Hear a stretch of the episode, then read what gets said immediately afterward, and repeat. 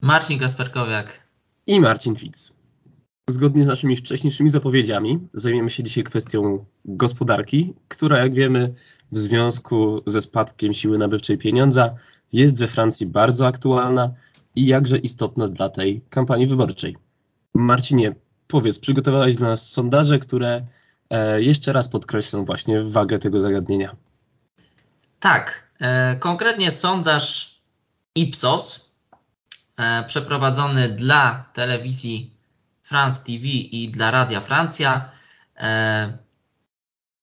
na próbie 992 mm, respondentów zadano pytanie mm, o to, który kryzys, z którym mierzy się Francja, jest zdaniem respondentów najistotniejszy. I tutaj 46% osób powiedziało, że kryzys socjalny to też oczywiście związany z gospodarką, 32% kryzys środowiskowy, no i 22% kryzys tożsamości. E, wzorem oczywiście naszych poprzednich odcinków, tym bardziej, że wybory prezydenckie, pierwsza tura wyborów prezydenckich zbliża się wielkimi krokami, to przytoczmy też wyniki sondażowe, jeśli chodzi o poparcie dla poszczególnych kandydatów w wyborach. E, wedle sondażu przeprowadzonego w dniach 29-31 marca na próbie aż 2,5 tysiąca respondentów, urzędujący prezydent Emmanuel Macron zdobyłby 27%, e, Marine Le Pen zdobyłaby 18%, Jean-Luc Mélenchon, wspomniany przez nas w poprzednim odcinku, o którym więcej dziś powiemy, 16%, czyli tuż za Le Pen, 12% dla Erika Zemura i tylko albo aż 10% dla kandydatki republikanów Valerii Pécresse. Reszta kandydatów nie ma większego e, znaczenia. Natomiast sondaż, chyba najnowszy z najnowszych, przeprowadzony w dniach 29 marca 1 kwietnia, ale bynajmniej nie jest to żart prima aprilisowy, 28% Macron, 20% Le Pen, 15% Mélenchon, 10% Zemur i 9% Pécresse, czyli kandydatka republikanów po raz pierwszy spada poniżej e, progu 10% e, głosów. Le Pen po raz pierwszy przebija mm, próg 20%. Przynajmniej tak, tak e, sądzę na, na bazie tych sondaży, które analizowaliśmy. Mm, no i właśnie cały czas ta wzrastająca rola mm, i pozycja w sondażach kandydata Francji nieujarzmionej, oczywiście skrajnie lewicowego, o czym, o czym też wspomnimy niewątpliwie. E, ale wracając do tej e, kwestii, którą Francuzi uznają za najpoważniejsze wyzwanie i zagrożenie, to jest właśnie kryzys socjalny, kryzys związany ze spadkiem siły nabywczej pieniądza, kryzys gospodarczy, szeroko rzecz ujmując. No i tutaj postaramy się dziś przybliżyć, jak poszczególni kandydaci, ci najbardziej liczący się w wyścigu o fotel prezydenta, zapatrują się na te kwestie, jakich rozwiązań e, szukają, czy jakie rozwiązania proponują. W kontekście wojny mm, toczącej się e, na Ukrainie e, istotne jest też spojrzenie na energetykę i na to, jaka powinna być we Francji struktura źródeł energii. Marcinie, czy chciałbyś tutaj rozpocząć od tej energetyki? Oczywiście. Myślę, że tak jak sam powiedziałeś, tutaj kwestia, nazwijmy to tak szeroko, ubóstwa paliwowego i związanego z wojną wzrostu cen paliw jest bardzo aktualna i jest poruszana w tym dyskursie właśnie publicznym, szczególnie w, w trakcie kampanii. W związku z tym, jak sam stwierdziłeś, pojawiły się e, różne pomysły, jak temu zaradzić. Wiadomo, że e, to jest kwestia po pierwsze wielu gospodarstw domowych, które zmagają się właśnie z E, problemami z, e, z powodu wzrostu e, cen surowców używanych do ogrzewania, a także kwestie na przykład paliwowe, czyli przemieszczania się do pracy. Myślę więc, że, że możemy zacząć od urzędującego prezydenta. Emmanuel Macron w swoim programie sugeruje tak naprawdę, że będzie kontynuował dotychczasowe działania, szczególnie wymieniając taki pomysł pomocy wymian kotłów olejowych, który został wprowadzony właśnie przez niego.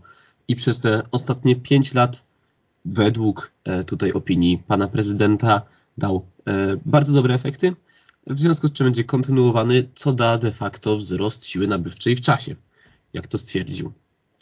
Trochę inny pomysł, czy inne podejście do tego problemu e, ma kandydatka Marine Le Pen, która zaproponowała na przykład zmniejszenie podatku VAT na produkty energetyczne z 20% do 5,5% na produkty energetyczne takie jak gaz, energia energetyczna, paliwo i olej opałowy, w związku z czym uznała je za produkty pierwszej potrzeby i stwierdziła, że jest to niezbędne, aby zapewnić takie właśnie funkcjonowanie podstawowe dla obywateli francuskich. Tak. E, co do Macrona, to jeszcze można powiedzieć, że mm, w obliczu tej wojny zamierza rozwijać francuski miks energetyczny i stawiać na odnawialne źródła energii i energię jądrową. Choć początkowe e, kroki i zapowiedzi Macrona jako e, prezydenta mm, to było raczej zmniejszanie udziału energii jądrowej w tej strukturze mm, źródeł energii. Natomiast to się zmienia E, preferowanymi źródłami energii mają być energia słoneczna, morskie farmy wiatrowe, energetyka wiatrowa na lądzie i właśnie rozwój sektora jądrowego, co do którego zresztą chyba jest najwięcej kontro, e, kontrowersji i wątpliwości. E, Macron kieruje się planem Francja 2030. W tym planie są zawarte takie postulaty jak opracowanie mm, i stworzenie małych, innowacyjnych reaktorów jądrowych, postawienie na zielony wodór i dekarbonizacja Francji. E, a poza tym program ten zakłada e, wyprodukowanie prawie 2 milionów pojazdów, pojazdów elektrycznych oraz hybrydowych. E, z kolei Marine Le Pen tutaj jest, tak jak wspomniałeś, Marcinie, E, proponuje oczywiście te obniżki podatków, natomiast y, e, krytykuje Macrona za to, że e, chciał się z tego mm, atomu wycofać, a ponadto wraz z Valérie Pécresse, chociaż Pécresse czyni to w mniejszym stopniu, ale Pen w o wiele większym, sprzeciwia się energii wiatrowej. I argumentami tutaj mm, wykorzystywanymi przez prawicę w tym kontekście są psucie krajobrazu i związane z powstawaniem mm, farm obniżanie ceny gruntów. E, a więc tutaj prawica przedstawia się jako obrońcy tych właśnie francuskich gruntów, francuskiej ziemi. E, co z kolei z Erikiem Zemurem? Właściwie tu trudno znaleźć odniesienia do energetyki.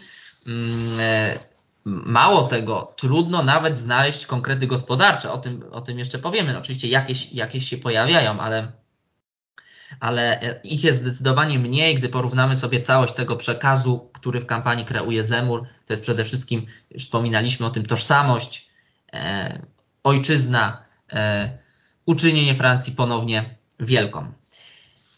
Mm, natomiast mm, chciałbym jeszcze wrócić do Macrona E, bo e, Macron mm, chyba jako jedyny tak mocno też akcentuje konieczność pogodzenia tego wzrostu gospodarczego Francji z zaangażowaniem ekologicznym.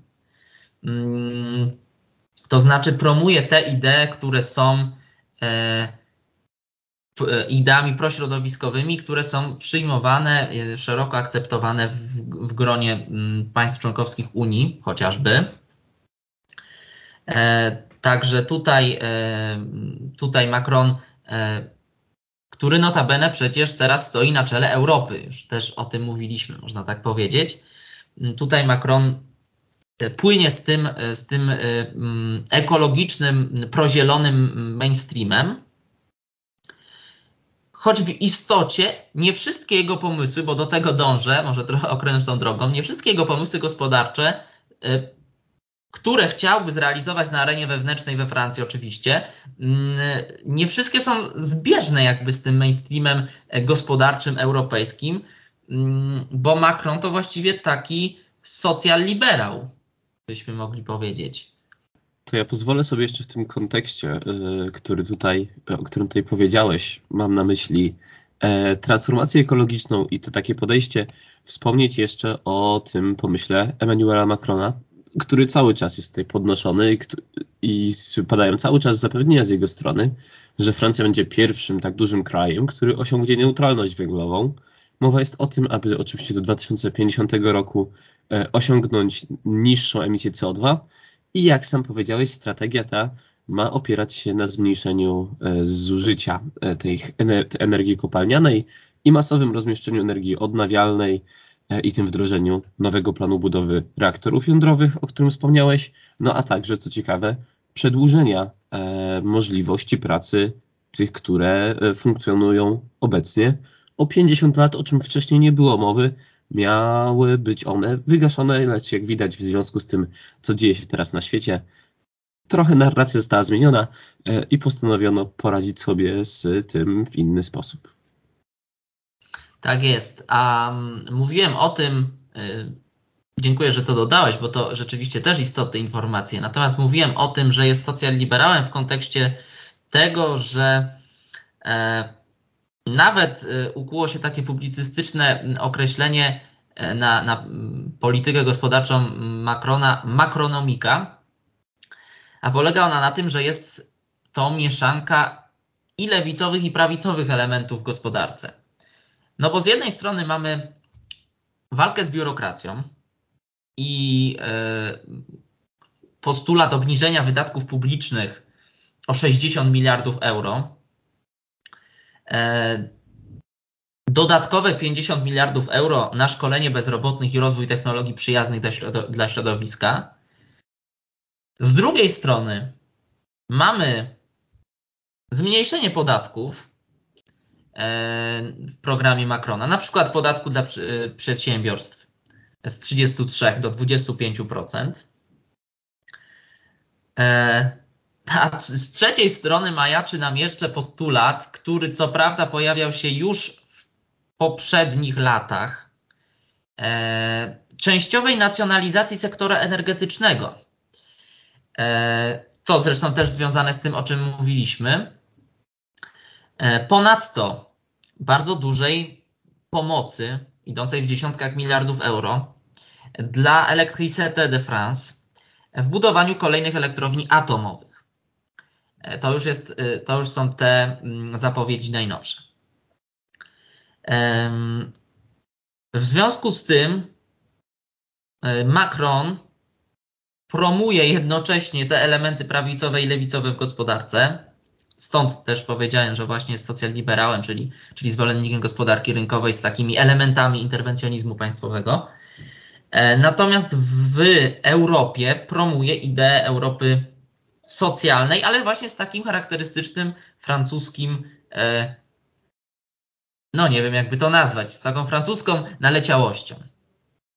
W związku z tym, co przedstawiłeś, myślę, że możemy przejść też do właśnie tych tematów, e, nazwijmy to takich socjalnych, czyli kwestii e, wynagrodzeń, ewolucji na przykład płacy minimalnej, a także polityki prorodzinnej. Dokładnie tak. Jeśli chodzi o Macrona, to warto wspomnieć chociażby o tym, że postuluje zmniejszenie składek na ubezpieczenie społeczne we Francji. E, popiera postulat płacy minimalnej ustalanej na poziomie Unii Europejskiej. Za to zresztą jest mocno krytykowany przez swoich rywali politycznych.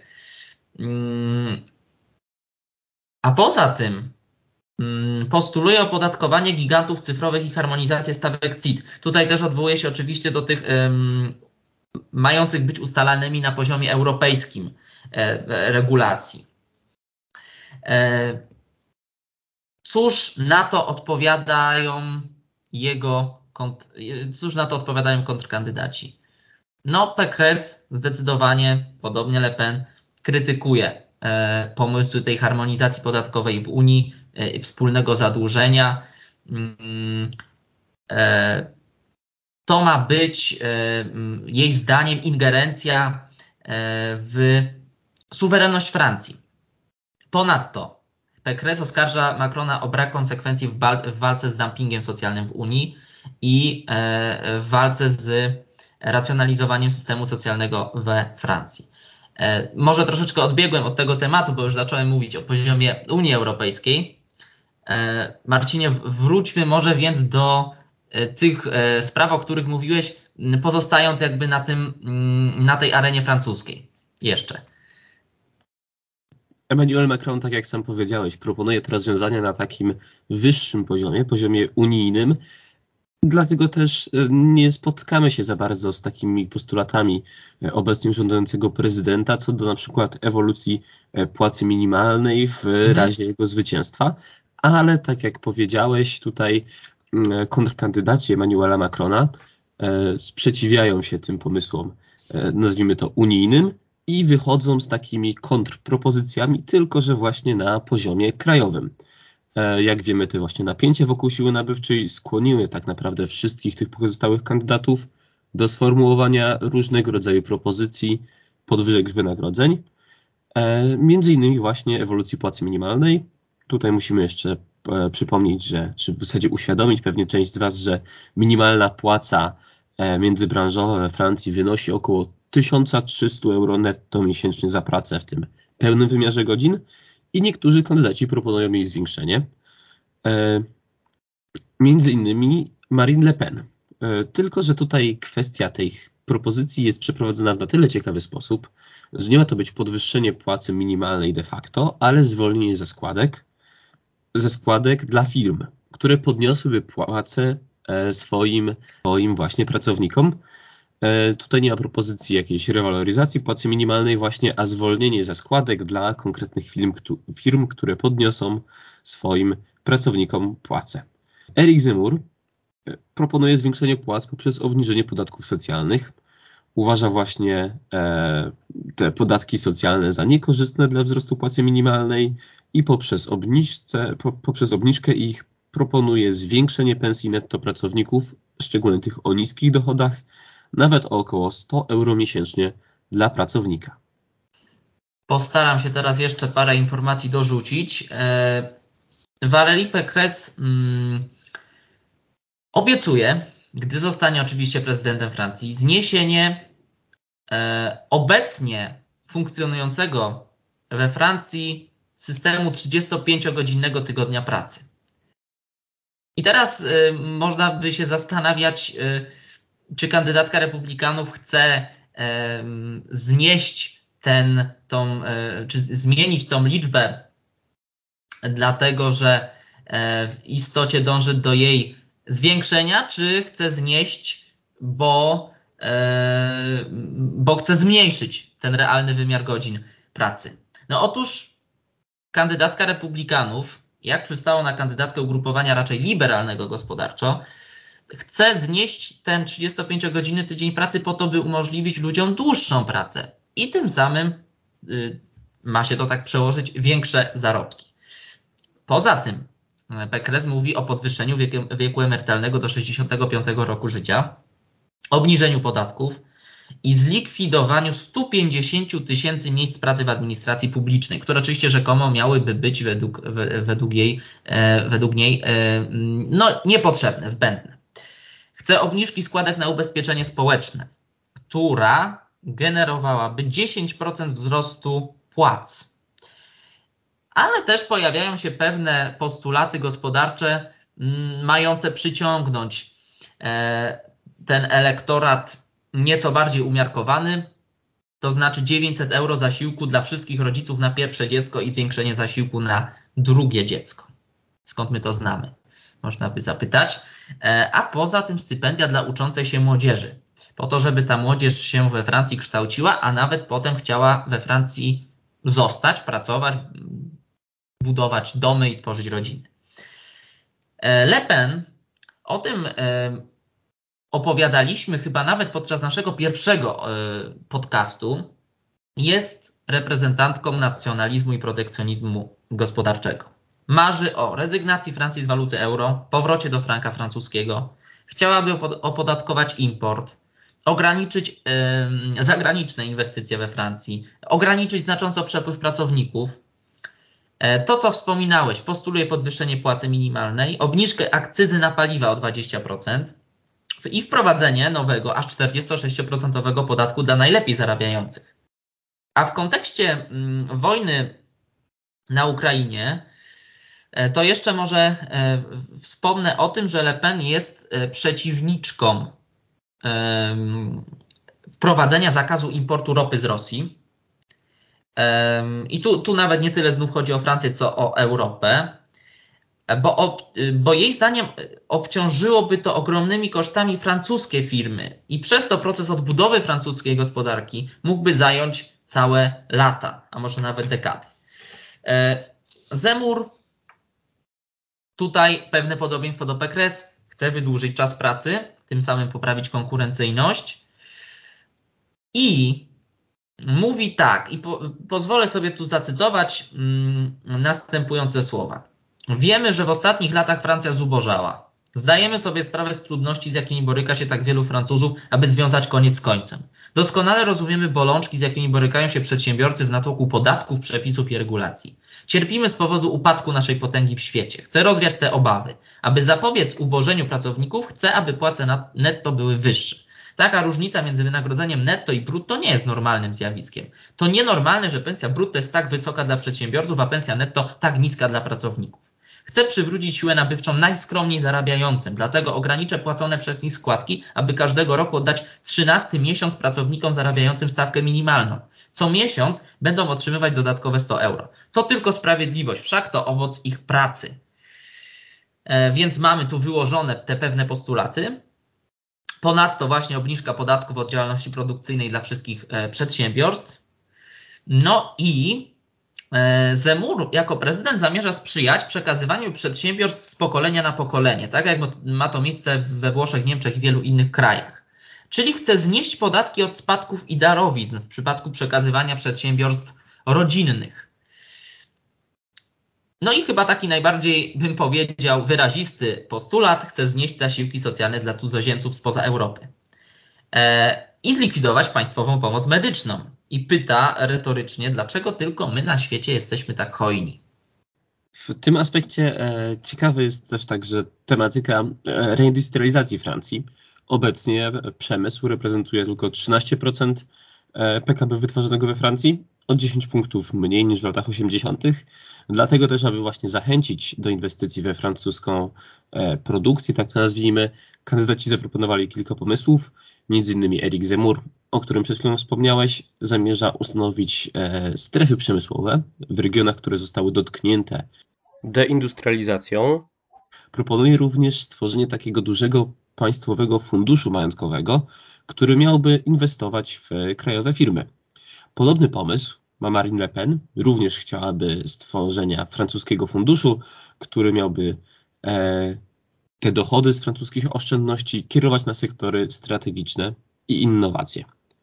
Kandydat lewicy, o którym dzisiaj więcej wspomnimy, pan Mélenchon, e, zaproponował przeniesienie produkcji niezbędnych do życia Francji e, to właśnie na terytorium francuskie. Zaproponował program Wspólna Przyszłość, który opowiada się za przeniesieniem to raz jeszcze niezbędnej produkcji i wyjaśnia, że nie do pomyślenia jest, abyśmy byli zależni od innych krajów, aby nas wyżywić, zapewnić nam e, maski i wszelkiego rodzaju e, artykuły nam potrzebne. Tutaj taki też e, cytat z czasów covidowych, stąd też pojawienie się tych masek. O których dziś już praktycznie zapomnieliśmy. Czas najwyższy moim zdaniem przejść do Żana Luca Mélenchona, który jest e, czarnym, może się okazać czarnym koniem wyborów, a zdecydowanie jest już czarnym koniem sondaży przedwyborczych. E, przybliżałem te dane. Mm, Mélenchon jest na takiej, bym powiedział, ostrej fali wznoszącej, jeśli chodzi o wyniki notowania sondażowe. Kandydat skrajnie lewicowego ugrupowania Francja nieujarzmiona który ma już za sobą parę startów w wyborach prezydenckich. E, gdzieś nawet przeczytałem, że jedyne co łączy Melenchona i Le Pen to to, że, że tyle samo razy już startowali w wyborach prezydenckich. Melenchon czerpie z ideologii ekosocjalizmu, antyglobalizmu, bo przecież jego ugrupowanie sprzeciwia się mm, integracji w ramach choćby Unii Europejskiej, ale też NATO. Skoro mm, mowa o gospodarce, to Mélenchon do tego, co mówiłeś, można też dodać, że postuluje wprowadzenie stuprocentowej stawki podatkowej dla dochodów powyżej określonej kwoty. Czyli no, mm, że jakby maksymalny, maksymalny zasięg ma osiągnąć ten mm, no, interwencjonizm, to może też swoją drogą, ale ten, ten próg, w którym państwo zabiera e, w postaci podatków od obywatela, od dochodów, E, postuluje też znaczne podwyższenie płacy minimalnej, no jak przystało na lewicowca, no i obniżenie wieku emerytalnego do 60, do 60 lat. To, o czym wspomniałem przy antyglobalizmie, może jeszcze warto podkreślić, e, że opowiada się za wystąpieniem Francji z Unii Europejskiej i NATO. Natomiast jeśli zostanie prezydentem, to będzie wcielał w życie strategię nieposłuszeństwa w ramach Unii Europejskiej. Najpierw strategia nieposłuszeństwa, potem wystąpienie Francji z Unii. A strategia nieposłuszeństwa miałaby polegać na przykład, czy między innymi na tym, że gdyby Mélenchon był prezydentem już teraz, czy już parę lat temu, to nie zastosowałby dyrektywy o pracownikach delegowanych, która zmusza europejskich pracowników, jak sam opisuje, do wyścigu na dno. E, Zamiast tego zapewniłby, że polski pracownik we Francji ma prawo do takiej samej ochrony socjalnej jak pracownik francuski. Taki przykład Mélenchon podawał w jednym ze swoich e, wywiadów. W związku z tym też można zauważyć, na jakich sprawach również w tym kontekście Unii Europejskiej i współpracy w ramach Unii się opiera e, retoryka tego kandydata. Możemy dodać właśnie, mhm. że e, nadal kandydat twierdzi, że warunki członkostwa Francji w Unii Europejskiej powinny być e, renegocjowane, a już w 2005 roku podczas europejskiego referendum konstytucyjnego we Francji był przeciwnikiem ratyfikacji traktatu ustanawiającego te właśnie konstytucje dla Europy. E, I tutaj możemy także właśnie dodać o tym, co wspomniałeś, kandydat wielokrotny e, w ostatnich wyborach w 2017 roku E, w pierwszej turze zdobył 19,5% głosów, co jednak nie wystarczyło, aby przejść do drugiej tury. Mm, tak, zobaczymy, czy tym razem się uda awansować do tego pojedynku w drugiej turze. Jeszcze może dodajmy, że Mélenchon opracował program Wspólna Przyszłość. Koncentruje się w nim na sprawiedliwości społecznej, fiskalnej i ekologicznej. E, podobnie jak inni kandydaci lewicy, proponuje odejście od energetyki jądrowej. Chce też ogromnego e, planu inwestycyjnego w transformację ekologiczną i wzmocnienia opodatkowania najbogatszych. Wreszcie, i jakby to jest kluczowa propozycja Melenchona, z którą idzie nawet jako hasło wyborcze w tych wyborach, to jest propozycja, to jest marzenie o stworzeniu szóstej Republiki Francuskiej. W Polsce mieliśmy ideę czwartej Rzeczpospolitej, we Francji mamy ideę szóstej Republiki Francuskiej. Mélenchon grzmi na wiecach wyborczych, że należy znieść monarchię prezydencką, bo tak nazywa ten system. Oczywiście jako politolodzy wiemy, że to jest wzajemnie ze sobą sprzeczne i nie, nie istnieje taki, e, taki e, system polityczny, ale e, Mélenchon oczywiście metaforycznie to w ten sposób ujmuje, żeby wyolbrzymić to, w jaki, do jakiego stopnia prezydent stał się no właśnie takim cudzysłowie monarchą, do jakiego stopnia ta rola prezydenta jest nazbyt napompowana, mm, a podejmowane przez niego decyzje często nie są mm, czy to konsultowane, czy zgodne z wolą i dążeniami społeczeństwa. Jednym z e, takich haseł, które również ostatnio wznosił przy okazji, e, przy okazji też e, właśnie przedstawiania swojego planu było hasło zatrzymania gospodarki wolnorynkowej. Jak wiemy, tak jak już też przytoczyłeś tutaj, kandydat opowiada się za interwencją państwa w gospodarkę i dwa tygodnie temu podczas jednego ze swoich wieców stwierdził, wolny rynek jak widać to chaos, możliwy jest inny świat. Bardzo ciekawa jest też ta e, kampania e, kandydata, na którego niewiele osób stawiało. Jak widać, my również popełniliśmy ten błąd, nie przedstawiając go Wam na początku. Mam nadzieję też, że, że, że jednak e, wybaczycie nam to, a z pewnością jest to też ciekawy akcent całej tej kampanii. Tak, i mamy nadzieję, że nie tylko wybaczycie, ale też, że dzięki naszemu dzisiejszemu odcinkowi i, i te, temu fragmentowi poświęconemu Melenszonowi e, odkupiliśmy nasze winy. E, myślę, że to tyle na dziś. Marcinie, czy chciałbyś coś ewentualnie jeszcze dorzucić, dodać? Wydaje mi się, że nie. Pozostaje nam zaprosić Was do, e, do słuchania nas nadal i e, szczególnie w tym, w tym już na ostatniej prostej tej kampanii wyborczej do zainteresowania się tym, co dzieje się we Francji, do śledzeniem bacznie wszelkich informacji, no bo jak wiemy, pierwsza tura wyborów już 10 kwietnia.